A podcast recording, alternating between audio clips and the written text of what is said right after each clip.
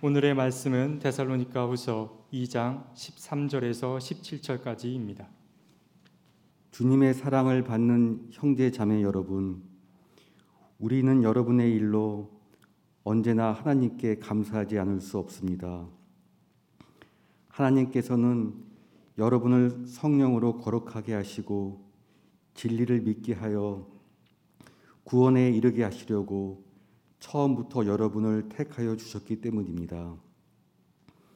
이렇게 되게 하시려고 하나님께서는 우리의 복음으로 여러분을 부르시고 여러분에게 우리 주 예수 그리스도의 영광을 얻게 하였습니다. 그러므로 형제자매 여러분 든든히 서서 우리의 말이나 편지로 배운 전통을 굳게 지키십시오. 우리를 사랑하시고 은혜로 영원한 위로와 선한 소망을 주시는 하나님 우리 아버지와 우리 주 예수 그리스도께서 친히 여러분의 마음을 격려하시고 모든 선한 일과 말에 굳세게 해 주시기를 빕니다. 이는 하나님의 말씀입니다. 참 좋으신 우리 주님의 은혜와 평강이 교회 여러분 모두와 함께 하시길 빕니다. 우리가 추수감사 주일로 지키는 오늘은 24절기로 얘기하면 바로 입동입니다. 아직 겨울은 아니지만은 가을의 한복판에 겨울이 들어서는 그런 때입니다. 그 때문일까요? 바람이 불면 낙엽들이 우수수 쏟아져서 가을의 정취를 느끼게 만듭니다. 아직 떨어지지 못한 잎들도 찬 바람 때문인지 오갈들어 떨어질 시간을 기다리고 있는 것 같습니다. 아, 우리 교회 화단 얘기 제가 종종 하는데 어떤 분들은 우리 교회 화단이 굉장한 줄 알고 오셨다가 조그맣군요 이렇게 하고 가신 분도 있습니다만 어쨌든 어, 우리 교회 화단도 여러분 오시지 못했던 봄과 여름 사이에 화려한 꽃들을 피워내고 있었는데 이제는 꽃들이 다 지고 그저 몇 송이 남아 있어서 제가 종종 시비를 걸곤 합니다. 너희들은 어쩌자고 아직까지 이렇게 남아 있니 하고 말합니다. 아, 좀 쓸쓸한 풍경이기도 하지요.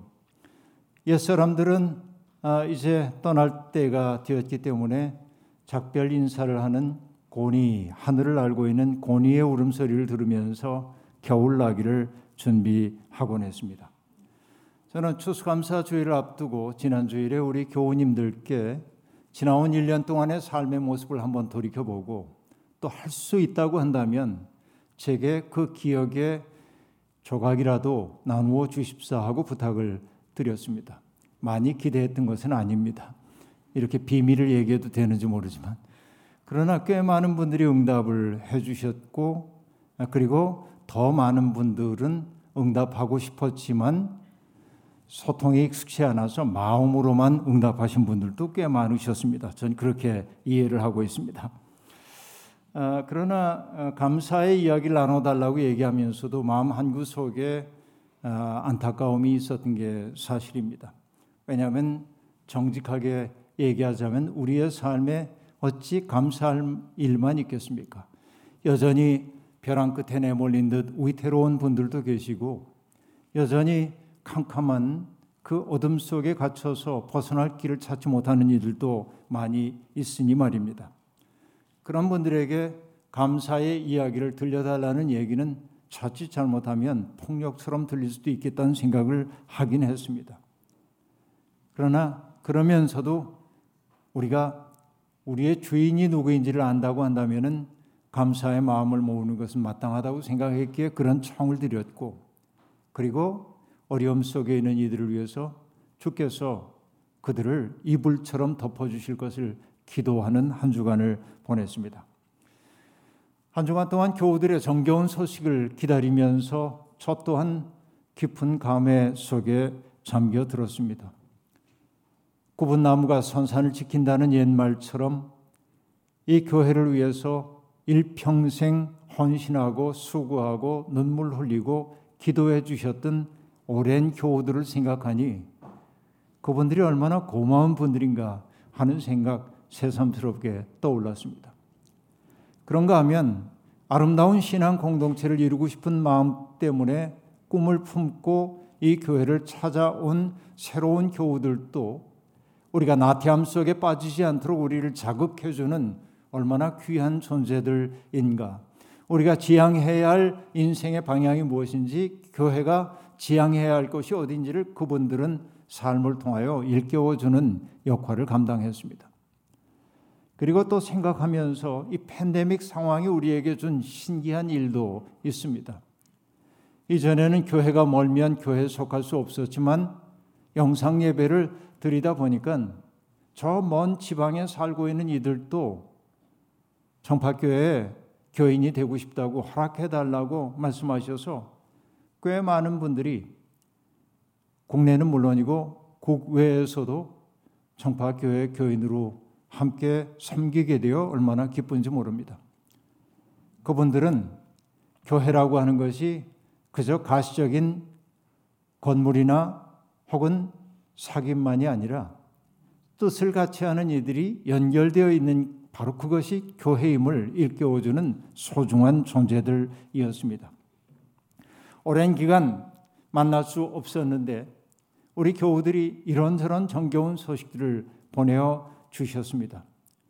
선포된 말씀을 듣고 살아갈 힘을 얻었다든지 삶의 지향을 바로 할 수 있었다든지 이런 말들 참 고마웠습니다. 그리고 그분들이 선포된 말씀을 삶으로 입증해 내는 그런 삶을 사셨기에 저는 목회자로서 깊은 감동을 갖고 하나님 앞에 엎드릴 수밖에 없었습니다.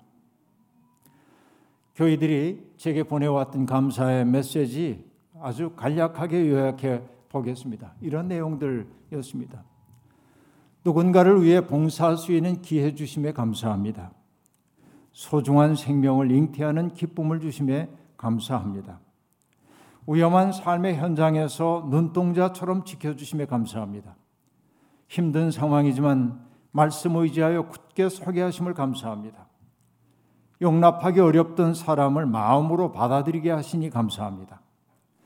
팬데믹 상황을 통해 우리가 누리는 일상의 삶이 은총임을 깨닫게 하신 것 감사합니다. 어려움 속에서 늘 내 곁을 지켜주는 사람이 있다는 것을 절실히 깨닫게 해주시니 고맙습니다. 해 몰두하고 있었던 이 일에 결실을 보게 하셔서 감사합니다. 시달림의 시간이 지난 후에 더 이상 안달복달하지 않을 수 있는 마음의 여유를 주셔서 감사합니다. 조그만 텃밭을 가꾸고 수확하는 기쁨 주시니 감사합니다. 사춘기 딸들과 대화하며 갈등에서 벗어난 것 감사합니다. 그리고 그 다음 감사가 참 신박한 감사였는데 처음 해본 요리에 성공한 것 감사합니다. 네, 이것도 감사한 일이죠. 네. 새로운 직장에 잘 적응하면서 인생의 한 조각 한 조각을 소중히 여기게 된 것 감사합니다. 당연한 줄 알았던 일상이 기적임을 깨닫게 하심 감사합니다. 제가 굳이 이것을 여러분께 소개하는 까닭은 바로 우리 교우들의 감사의 테피스트리를 짜기 위해서 그런 것이죠. 이렇게 우리는 정말 하나님의 은혜 속에 살게 되었습니다. 살펴보면 굉장히 큰 이야기를 하는 분은 한 분도 없었습니다. 아, 내가 이 역사를 변화시킬 수 있어서 감사합니다. 이런 얘기는 하나도 없어요. 사소하고 일상적인 현실 속에서 경험한 말을 다 내놓고 있습니다. 하나님의 은혜와 사랑에 대한 도드라진 고백이 등장하진 않고 있지만 그러나 이 모든 고백의 배후에 하나님의 은혜가 있음을 우리는 잊지 말아야 할 것입니다. 어느 신학자는 하나님을 가리켜서 존재의 근거라고 얘기했습니다. 존재의 밑바탕, the ground of being이라고 말하기도 했습니다. 바울 사도도 똑같은 고백을 한 바 있습니다. 우리는 하나님 안에서 살고 움직이고 존재하고 있습니다. 아테네에 있는 사람들에게 들려준 이야기죠. 세상의 모든 것들이 하나님 안에서 살고 움직이고 존재한다고 얘기하고 있습니다. 하나님을 떠나서는 어떠한 것도 존재할 수가 없다고 하는 것이지요. 그렇다면 우리는 누구입니까? 우리는 하나님의 세계에 초대받은 사람들이고 따라서 그분을 떠나서는 살 수 없는 존재입니다. 물론 현실에 급급하다 보면 그 사실을 까맣게 잊어버리고 사는 이들이 많이 있습니다. 하지만 주님의 은혜의 신비를 경험한 사람들, 고통과 시련을 거치면서 오히려 하나님의 은혜 속에 깊이 접속된 사람들은 누구나 다 이렇게 고백합니다. 시편 139편 14절. 내가 이렇게 빚어진 것이 오묘하고 주님께서 하신 일이 놀라워 이 모든 일로 내가 주님께 감사를 드립니다. 내 영혼은 이 사실을 너무도 잘 압니다. 어떤 분은 이 구절을 인용하면서 두 가지 말로 얘기를 하고 있습니다. 내가 있다는 놀라움, 하신 일의 놀라움, 인생은 놀라움의 연속인 것이죠. 교우들의 감사 고백을 들으면서 저 또한 가슴이 뭉클해졌습니다. 그리고 우리가 가지고 있는 텍스트, 성경 속에 표현되고 있는 감사가 어떤 것인지 궁금해서 하나하나 찾아 읽었습니다. 어느 것 하나 우리의 삶의 경험과 유리된 것은 단 하나도 없었습니다. 2000년 전을 살았던 사람이든 3000년 전을 살았던 사람이든 오늘을 살고 있는 사람이든 인간이 경험하고 있는 고통과 기쁨, 슬픔은 거의 동일한 것이기 때문에 그럴 겁니다. 특히 삶의 위기에 처했을 때 하나님으로부터 받았던 그 도움을 기억하며 감사하는 내용이 많았습니다. 왜냐하면 하나님은 신실하신 하나님은 인간의 부르짖음에 응답하시는 분인 동시에 그리고 가장 취약한 사람들의 도움이 되시는 분이기 때문에 그렇습니다. 성경에 나오는 감사 이야기입니다. 부르짖을 때마다 응답하여 주심에 감사합니다. 포악한 자들로부터 지켜주신 것 감사합니다. 죽음의 세력이 우리의 생명을 삼키지 못하도록 보호해 주신 것 감사합니다. 슬픔의 상복을 벗기시고 기쁨의 나들이 옷으로 갈아입혀 주시니 감사합니다. 힘과 방패가 되어 주셔서 감사합니다. 그렇습니다. 이런 것들이 우리가 바쳐야 할 감사의 내용입니다. 살다 보면 우리는 수없이 많은 갈림길 앞에 섭니다. 어느 길을 선택하느냐에 따라서 우리의 인생의 내용이 달라집니다. 모든 길을 다 걸을 수 없는 것이 유한한 인생입니다. 그러기에 우리는 눈물을 머금고 하나의 길을 선택하며 나머지 길들을 포기합니다. 모호하고 불확실한 삶이기에 갈림길 앞에 설 때마다 우리는 어찌할 바를 몰라 망설입니다.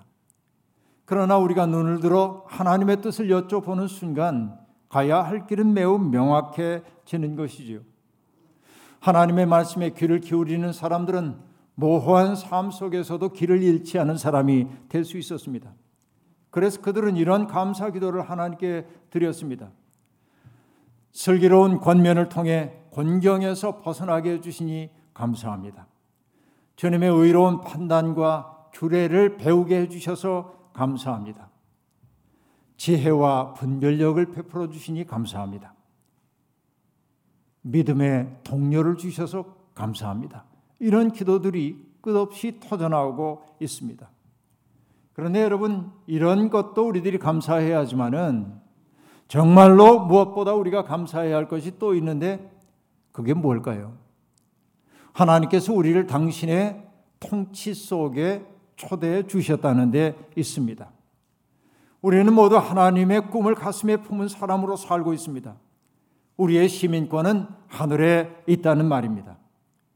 때때로 우리는 땅의 인력에 끌려 갈 때도 있지만 그러나 정신 차리고 거듭거듭 위에서 부르신 부르심의 상을 얻기 위하여 가슴을 앞으로 내밀고 조금씩이나마 앞을 향해 우리들이 나아가고 있습니다. 그 소망이 있어 우리의 삶이 든든합니다. 신약 성서에 오면 이 감사의 기도의 내용이 구약과는 조금 바뀌어 있음을 우리가 알 수 있습니다. 뭔가 우리 속에 소망을 주신 하나님에 대한 감사의 고백이 도처에서 발견됩니다. 이런 것이죠. 죄에서 해방되어 의의 종이 되게 하신 것 감사합니다. 그리스도의 개선 행렬에 동참하게 해 주신 것 감사합니다. 우리를 택하여 주시고 의롭게 여겨 직분 주심에 감사합니다. 흔들리지 않는 나라에 속하게 하신 것 감사합니다. 하나님의 영원한 통치에 동참하게 하신 것 감사합니다. 따지고 보면 정말로 우리의 인생은 고마움 그 자체임을 알 수 있습니다. 일상의 짐에 짓눌려 땅만 바라보고 살 때는 기쁨도 안식도 누릴 수 없었습니다. 그러나 이따금 일망정 우리의 몸과 마음을 우리의 영혼을 하나님께 들어올리면 내적 자유가 우리 속에 유입되곤 했습니다. 이전에는 우리가 내게 없는 것 결핍에만 마음을 두고 살았기 때문에 행복이 언제나 유보되었고 현실은 불평으로 채색되곤 했습니다. 그러나 하나님께 마음을 들어 올리자 전도서 기자의 말이 가슴속에 크게 와닿습니다. 오늘을 한껏 사는 것이 지혜라고 하는 말 말입니다. 전도서 기자는 모든 것을 경험해 본 끝에 이렇게 말합니다. 하나님은 이처럼 사람이 행복하게 살기를 바라시니 덧없는 인생살이에 크게 마음 쓸 것 없다. 우리를 괴롭히고 뒤흔들어 놓는 일들 많이 있지만은 거기에 붙들리지 말라고 하는 얘기입니다. 근원적인 건 무엇입니까? 하나님께서 우리의 행복을 바라신다. 그 근본적 사실이 변하지 않는다면 여러분 우리는 행복한 사람일 수밖에 없습니다. 때때로 고통이, 때때로 시련이, 때때로 어둠이 우리의 삶을 흔들지만 마음속 깊은 곳에서 하나님은 내가 행복하기를 바라시오라고 말하는 순간 어둠이 우리를 장악하던 힘은 약화될 수밖에 없는 것입니다. 오늘 본문은 본문의 사도 바울은 성도들을 생각하면 하나님께 감사하지 않을 수 없다고 말합니다. 이것이 목회자 바울의 절실한 고백입니다. 성도들이 하는 일마다 잘 되었기 때문일까요? 그림자나 어둠 하나 없는 행복을 누리고 있기 때문일까요? 아니요. 그들은 여전히 어렵고 박해를 받기도 하고 그리고 시련 속에 있기도 했습니다. 그럼에도 불구하고 그들을 생각할 때마다 감사하는 까닭은 무엇일까요? 하나님이 그들을 택하여 주셨다는 확신 때문에 그렇습니다. 택하심이라고 하는 것은 누구에게 입증할 수 있는 객관적 사실은 아니지만은 하나님의 은혜를 경험한 사람들은 누구나 다 내가 하나님을 사랑하기도 전에 하나님이 나를 먼저 사랑하셨다는 사실을 알게 됩니다. 그것이 택하심이라고 하는 고백으로 터져 나오는 것입니다. 여러분, 초대를 받은 사람들은 많습니다. 그러나 그 초대에 응답하는 사람은 많지 않습니다. 세상 거리를 걷고 있는 모든 사람들이 하나님의 초대를 받은 사람들입니다. 그러나 너무나 많은 사람들이 예수님의 비유 속에 나오는 사람들과 똑같은 태도를 취합니다. 나는 밭을 샀기 때문에 밭에 나가 봐야 합니다. 결의소 다섯 쌍을 샀기 때문에 시험해 보아야 합니다. 장가를 들어 아내를 맞았으니 나는 갈 수 없습니다. 가전 핑계를 대며 우리는 하나님의 손님이 되어 살려고 하지 않는 것이지요. 이게 우리를 불행하게 만들고 있는지도 모르겠습니다. 자기의 삶의 루틴을 깨기 싫어하는 사람들은 주님의 초대에 응하기 어렵습니다. 하지만 신앙이라고 하는 것은 모험입니다. 자기의 모든 것을 걸고 새로운 생을 선택하는 것입니다. 손해처럼 보입니다. 주님의 십자가가 구원을 얻지 못하는 사람에게 어리석은 것처럼 보이듯이 하나님의 마음에 덧대어 사는 것이 손해나는 일처럼 보이기 때문입니다. 하지만 그 길에 접어든 사람은 하나님의 초대에 응한 그 삶이 얼마나 아름다운지를 알기 시작합니다. 그리고 비로소 얘기합니다. 내가 주님을 선택하기 전에 주께서 나를 먼저 선택하셨습니다라고 말이죠. 여러분 이 경험을 성서에서도 찾아볼 수 있습니다. 하나님은 주저 주저하는 예레미야에게 이렇게 말씀하셨죠.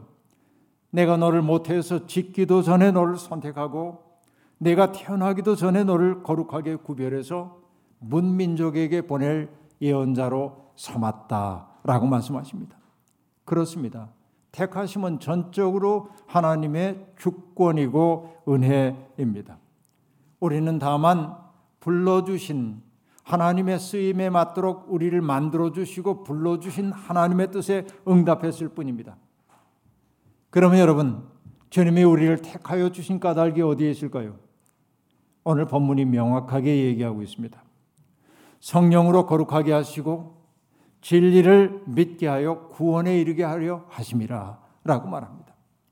결국 하나님이 우리를 택하여 세우신 까닭은 성령으로 거룩한 사람이 되게 하기 위해서라고 얘기합니다.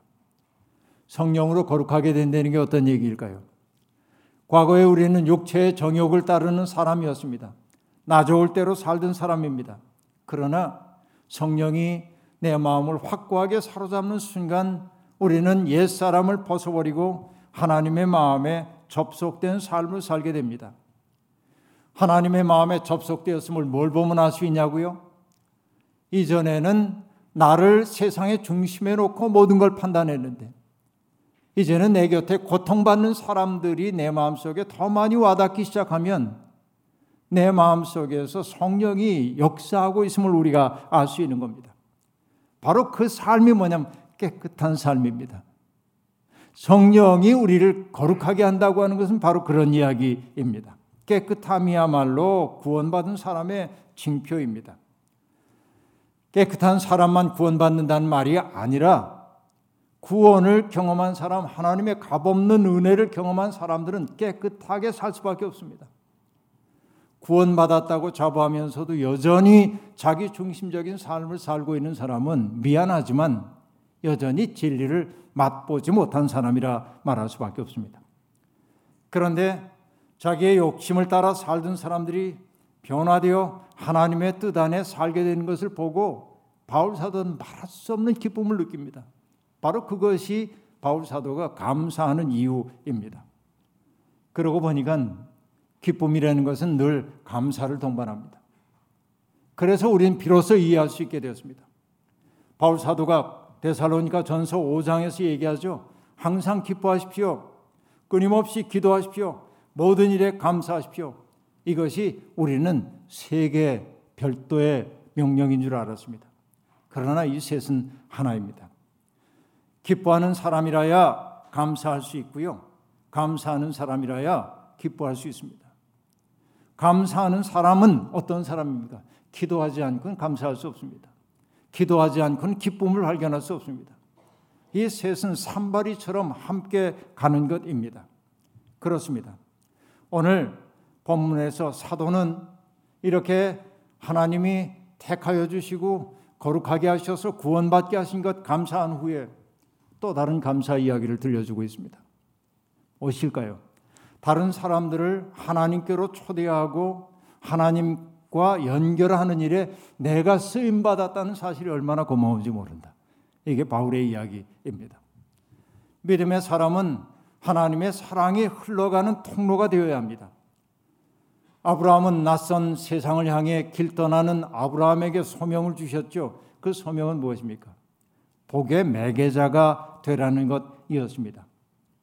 가끔 제게 기독교인은 이웃 사랑을 어떻게 실천해야 하냐고 묻는 분들이 계십니다. 당연한 것을 왜 물을까 싶어요. 그 마음의 배후를 생각해 봅니다. 어리 빠질 정도로 분주하게 돌아가고 있고 내 인생 건사하기도 힘든 판에 어떻게 이웃 사랑하라고 하는 거냐, 내가 어떻게 하면 좋겠냐라는 무력감을 그렇게 표현한 것으로 제게는 보입니다. 그때 저는 대답합니다. 우린 그, 그런 상을, 생을 선택한 거라고. 이웃을 사랑하지 않고는 하나님 사랑할 수 없다고 성경이 명백히 얘기한다고. 그래서 가능하면 고통을 겪고 있는 사람에게 다가가 그의 이야기에 귀를 기울이고, 그렇죠? 그리고 그의 아픔을 덜어주기 위해 마음 쓰고 땀 흘리고, 그리고 그를 고통 가운데 몰아넣는 그릇된 구조가 있다고 한다면 그 구조를 바꾸기 위해 때때로 투쟁하기도 하고 연대하기도 하고 이게 이웃사랑 아니겠습니까?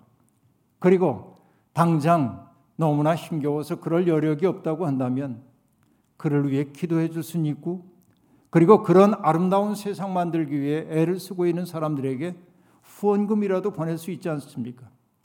작은 시작을 부끄러워하지 마십시오. 대대적으로 내가 이웃 사랑해야 한다고 그렇게 말하지 말고 할 수 있는 작은 일부터 시작을 해보자고 이야기를 합니다. 그러나 저는 가장 기본이 되는 이웃 사랑이 뭔지에 대해 생각해 봅니다. 이웃 사랑은 프로그램이 아니기 때문이죠. 저는 여러분께 이렇게 말하겠습니다. 가장 근원이 되는 이웃 사랑은 나로 인하여 누군가가 아름다워지는 데 있습니다. 모든 사람 속에는 선의 가능성과 악의 가능성이 공존합니다. 우리는 어떤 의미에서 사람들의 마음 속에 숨겨져 있는 것을 끄집어내는 마중물들입니다. 그 사람 속에 있는 아름답고 선하고 순수하고 그리고 정겨운 것들을 끄집어낸다면 내가 뭔가를 해서가 아니라 나의 있음 그 자체가 나는 이웃 사랑하는 존재입니다. 그러나 내가 살아가는 모습이 누군가의 속에서 욕심을 끄집어내고 거친 것을 끄집어낸다고 한다면 나는 교회 몇 년을 다니든 상관없이 이웃 사랑에 실패한 사람이야. 하나님도 사랑할 수 없는 사람임이 분명합니다. 여러분 사도 바울의 말이 진리 안에서 살아가는 이들의 심정을 대변합니다. 그가 이렇게 얘기하죠. 누가 약해지면 나도 약해지지 않겠습니까? 누가 넘어지면 나도 애타지 않겠습니까? 이 마음이죠. 이게 사랑인 거죠. 여러분, 우리는 흔히 초가 자기의 몸을 태워 빛을 발한다고 합니다. 우리는 어떻게 빛을 발할까요? 사람은 이웃을 향한 애태움을 통해서 빛을 발하는 겁니다. 이 마음이 없다고 한다면 우리는 빛이 될 수 없는 거죠. 누군가를 향해 애태우는 그 마음이 곧 무엇입니까? 사랑이지요. 그렇죠. 우리는 바로 그런 일에 부름을 받은 겁니다. 인생이 무겁고 쓸쓸하다고 느끼는 사람도 그 빛과 사랑을 경험하면 자기의 생의 무거움과 맞서 싸울 힘을 얻게 됩니다. 우리는 바로 그러한 일로 우리 이웃들을 섬겨야 하는 것이죠. 사도 바울은 성도들이 믿음 가운데 든든히 서서 사도들을 통해 전해진 말씀과 편지를 통해 전해준 전통을 굳게 잡을 수 있기를 바란다고 말하고 있습니다. 은혜 안에서 성도들이 서로를 격려하고 모든 선한 일과 말에 든든히 서는 것이야말로 그의 기쁨이요 보람이라고 말하고 있습니다. 그렇습니다. 우리는 온 세상을 다 사랑할 수는 없습니다. 그러나 가까이에 있는 한 사람만이라도 진리 안에서 거룩한 삶을 살 수 있도록 우리가 도울 수 있다면 그를 향한 애태움을 통하여 그가 사랑받고 있음을 느낄 수 있다면 그가 냉혹한 세상에 지쳤지만은 그 세상 한복판에 따뜻함이 있음을 느낄 수 있도록 한다면 바로 그것이야말로 하나님의 영원한 통치에 동참하는 일임을 잊지 말아야 할 것입니다. 맑음 앞에 설 때만 사람들은 맑아집니다. 우리와 마주 선 이들이 우리를 통해 자신의 맑음을 찾아간다면 얼마나 고마운 일입니까? 우리는 바로 이런 삶으로 부름을 받았습니다.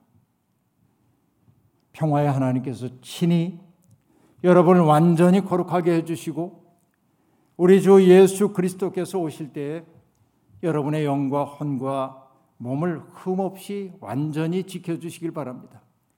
이 거룩한 삶의 자리에 불러주신 하나님을 찬미하며 이 가을에도 신앙의 열매 많이 맺는 우리가 되기를 주의 이름으로 축원합니다. 주신 말씀 기억하며 거듭의 기도 드리겠습니다. 하나님 그리스도의 표대를 향하여 일직선으로 달려나가려고 마음먹었지만 우리는 마치 술 취한 사람이 비틀거리듯 욕망의 벌판을 비틀거림으로 걸었습니다. 그렇게 걷다 보니 우리의 몸과 마음에 때가 많이 묻었습니다. 목표를 잃어버릴 때도 많이 있었습니다. 그러나 시시때때로 주시는 은혜를 통하여 우리의 마음을 씻어 주시니 감사합니다. 이제는 믿음 위에 든든히 서서 마땅히 가야 할 길로 가는 새 사람들이 되고 싶습니다. 주님, 우리 모두 든든히 서게 도와주시고 또 누군가의 설당이 되어 주어서 동료와 더불어 표대를 향하여 두벅두벅 걸어가는 믿음의 사람들이 되게 하옵소서. 예수님의 이름으로 기도하옵나이다. 아멘.